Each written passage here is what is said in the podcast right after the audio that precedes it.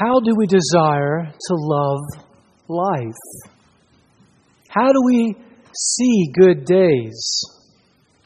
How do we keep our tongues from evil? How do we keep our lips from speaking deceit? These are the words that we've heard in our epistle reading this morning. Let us pray. Almighty God, we come to you with Jesus, our Lord and our Savior, who has spoken a word to us and has made us clean, who has deposited in our hearts the ability to believe. So, Lord, we pray that you will help us to nurture faith. We pray, O oh Lord, that you will help us to pray, to be a people of prayer. We pray, O Lord, that you will help us to walk obediently and to walk in joy. Yes, Lord, that we might water faith so that we might be fruitful branches.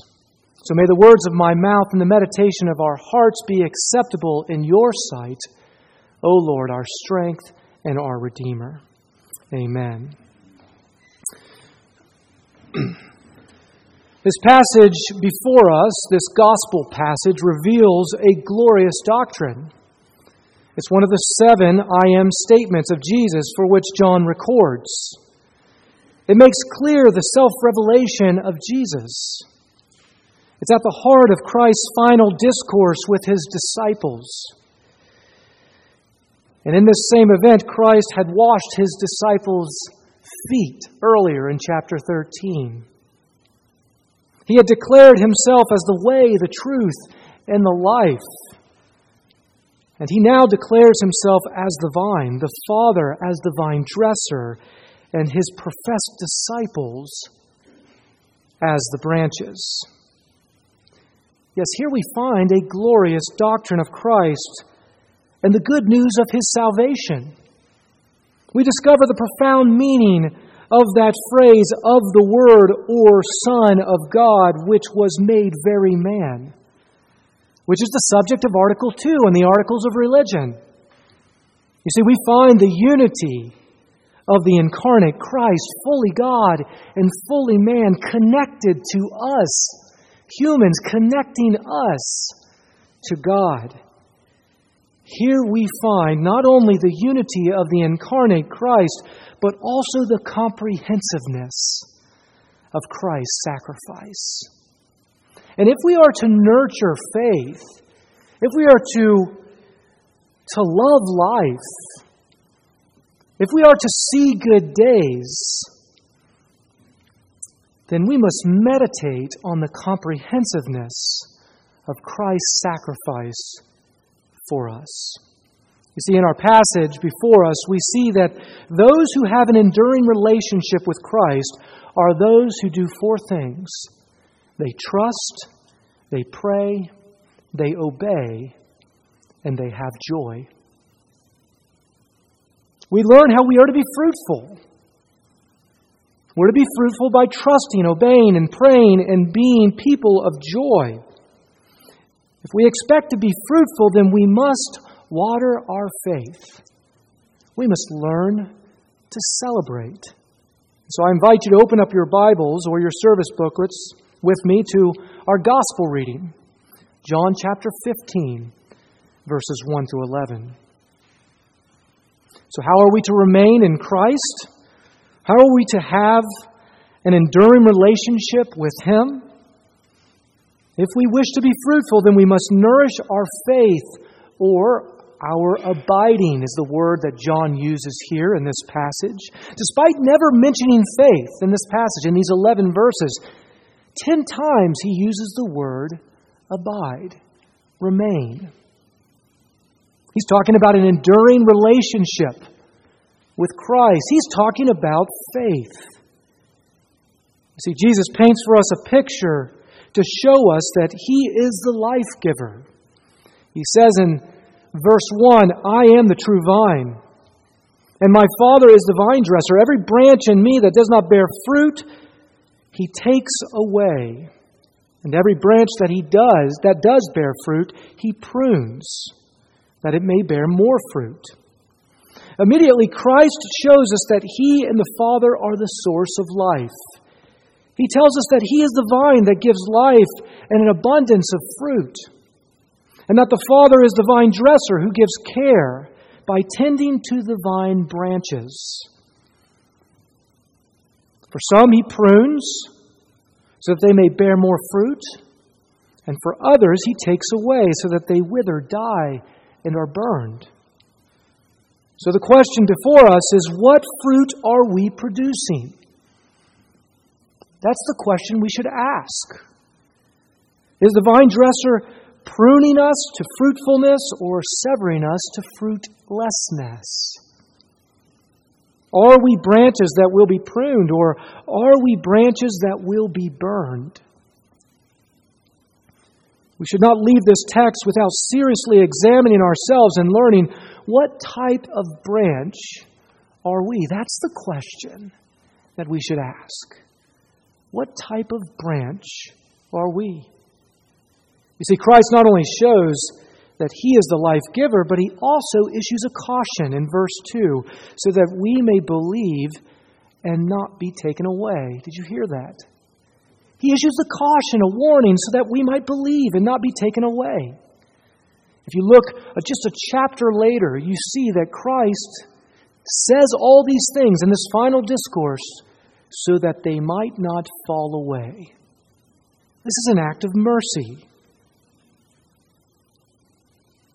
Yes, so we should embrace this warning of not bearing fruit. We may think that the pain that we have suffered is for our destruction, but find that is actually for our salvation. Even in this caution, our Lord is speaking mercifully. If we be branches of the vine, we have reason to rejoice. We are still joined to the vine. We may not be bearing fruit, but the Father has not yet cut us off. He has not yet cut us apart from Him. So we would do well to remember that Christ is communicating to His disciples here in this discourse. It's not a message of judgment, it's a message of mercy. He is guarding His flock, He is protecting His branches. Now, look with me at verse 3 where Jesus says, Already you are clean because of the word that I have spoken to you. Already you are clean because of the word I have spoken, uh, spoken to you. Before Christ issues his command to his disciples to abide in him and he in them, he assures them of the source for which this abiding springs. Before he begins repeating over and over again, ten times exactly, this word abide. He makes this statement that they are clean. It was perhaps only an hour before that Christ had washed his disciples' feet and that he had declared the eleven disciples clean. And so here we learn that faith is impossible unless Christ declares us clean. He is the great depositor who has deposited in our hearts this ability to believe and to be part of nurturing this faith that He has given us. You see, faith springs from the very Word of God in Christ Himself. He is the source from which it springs, He is the vine that makes His branches bear fruit. And this is why Paul, the apostle, asked this question in Galatians chapter 3 verse 2. He says, "Did you receive the Spirit by works of the law or by hearing with faith?" You see, Christ through his word deposits in our heart through our hearing faith. It is good news that you are here.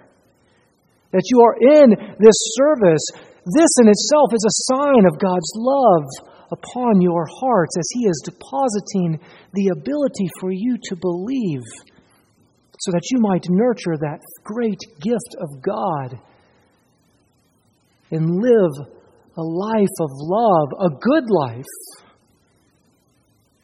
So I ask, have we heard Christ declare us clean? It may have been many years ago, but we must not forget those most comforting words that you are clean. The fires of faith must not grow cold. It is by His word that causes faith to spring up inside us. Jesus believes in and through us. Have you heard Christ say that I believe in you? So you see, that's how we're to see ourselves. We're not to see ourselves in all our flaws and imperfections. We're to see ourselves as those for whom Christ believes in and through. You see, this passage before us is really about faith. Consider the major theme abide. Ten times this word is mentioned. True faith is found, you see, in the enduring relationship with Christ, being connected to Him. He's the one that makes us believe. And so, what must we do? What must we do to nourish and nurture this gift? What must we do to have this enduring relationship with Christ, our Lord and our Savior? Well, we find within the remaining verses four things that we must do. We must trust, we must obey, we must pray, and we must rejoice. That is how we nurture the deposit for which Christ has put in our hearts. That is how we nurture faith. Look with me in verses 4 to 6. Abide in me, and I in you. As the branch cannot bear fruit by itself unless it abides in the vine, neither can you unless you abide in me. I am the vine, you are the branches. Whoever abides in me, and I in him, he it is that bears much fruit. For apart from me, you can do nothing. If anyone does not abide in me, he is thrown away like a branch and withers, and the branches are gathered, thrown into fire, and burned. So let us trust him. Let us abide in him. Let us remember his promises. Let us be encouraged. You see, if we be branches joined to the vine, then there is hope. All is not lost. If we be connected to the vine, then we are not apart from the vine, but can do something. But if we are apart from the vine, we can do nothing, Jesus says. So you may be a branch that is not bearing much fruit, but hope is not lost. Turn to Him, remember His promises, and the Lord will nurture in your heart of faith. He will strengthen within your heart the ability to believe. Yes, let us trust in His work and in His word. Let us turn to Him, not to our flesh, not to society, not to our resources, even. Let us turn to Him. Just like the early church did, they devoted themselves to the apostolic teaching, to the fellowship, the breaking of bread, the prayers. Let us turn to Him. Now look with me in verses 7 to 9. If you abide in me and my word abides in you, ask whatever you wish and it will be done for you, he says. By this my Father is glorified, that you bear much fruit, and so prove to be my disciples.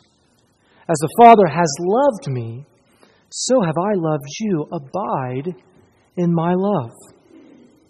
You see how Jesus gives us another way in which we are to nurture our faith in Him. You see how He shows us how we are to have an enduring relationship with Him. It is by praying. That is a sign for which God is strengthening our faith. If we be branches joined to the vine, then we have access to the life giver. We are connected to the life giver. And our desires become his desires. And this is why the psalmist writes Delight yourself in the Lord, and he will give you the desires of your heart. Ask whatever you wish, and it will be done for you, Jesus says in verse 7. It will be done for you because you are abiding in Him. Your desires are His desires. Notice the conditional phrase at the beginning of verse 7 if you abide in me, and my words abide in you. You see, when we truly believe in the Christ of the Bible, when we truly believe in the Christ of the Old and the New Testament, we will pray in His name. We will pray in His character. And when we do, our Heavenly Father will provide for us all that we ask. Every bit of it. We will be part of the mission of God. And so I say, give up on this world. Don't waste your time with this world. Let go of it, abandon it, invest totally and completely in the trustworthiness of Christ by praying and trusting in the God of the Bible, in the Christ who reveals himself to us as our Lord and our Savior. You see, prayer is not about manipulation. It's not about control. It's not about Jesus being our, our buddy, our genie in a bottle. No, prayer is about true connection. It's about access. It's about communion. It's about finding joy in sharing and participating in our Lord who satisfies us. You see, prayer is about satisfaction, but it's not just about satisfaction, it's about setting us upon mission. We have purpose. Prayer, in fact, is the means to mission. Jesus says, By this my Father is glorified by the means of prayer, my Father is glorified. By the means of asking whatever you wish. You see, when we are truly abiding in Christ and His Word is abiding in us, we are not only satisfied, we are set on mission to be fruitful in such a way that glorifies the Father and proves that we are His disciples. And when He proves that we're His disciples, that not only strengthens others in the faith as we give witness of Christ's good news, but it strengthens us as well. And so the assurance of our salvation emerges in this text. He assures us when we pray. He makes us and sets us upon His mission. He gives us purpose. You see, our work is not just for His glory, it is for our satisfaction. Our work is not a work that makes us weary, it's a work that makes us strong. Yes, He is more glor- He is glorified, and the more that He is glorified, the more that we are satisfied, and the more that we and others are strengthened in Christ. We must abide in Him. And we must abide in Him by knowing this that it's because He first loved us that we can love Him. For Jesus says, As the Father has loved me, so have I loved you. Abide in my love. Here, Christ introduces this phrase, Abide in my love. When he tells us that prayer is the ingredient for nurturing faith, he now introduces this phrase abide in my love. Now, I don't know, but perhaps prayer has something to do with remaining and abiding in the love of Christ. We see Christ clearly. He reveals himself to us fully. We know love when we see it. And so let us see Christ as the one who loves us. Let us savor him as the one who loves us. Trust in the love of Christ for us and do it by praying. Maybe we should commit to simply just praying the Psalms. As I've said before, I remember my New Testament uh, professor saying, or actually my, my uh, uh, Bible theological professor saying that we do not know the Bible unless we know the Psalms. Perhaps we should commit ourselves as a solemn assembly to praying the Psalms. Maybe then we will find ourselves abiding in the love of Christ. Maybe then we will find ourselves united as a church. Let us abide in the love of Christ and let us do it by praying. Look at verse 10. If you keep my commandments, you will abide in my love, just as I have kept my Father's commandments and abide in his love. And so, the third practical way that we can strengthen our faith or our abiding is by obedience. While good works do not precede faith, they certainly strengthen it. We learn of this in Article 10 of the Articles of Religion. In other words, if we keep our Lord's commandments and follow his example, we will abide in his love. And so, are we abiding in the love of Christ? Are we following his example and commandments? Are we taking up our crosses and following our Lord? And are we doing it for the sake of others? Are we preferring others before ourselves. We cannot fulfill the Great Commission if we do not practice the Great Commandment. Love the Lord your God with all your heart, soul, mind, and strength, and love your neighbor as yourself. If we do not practice obedience, we cannot abide in love. Now, obedience is often glossed over and not given much attention.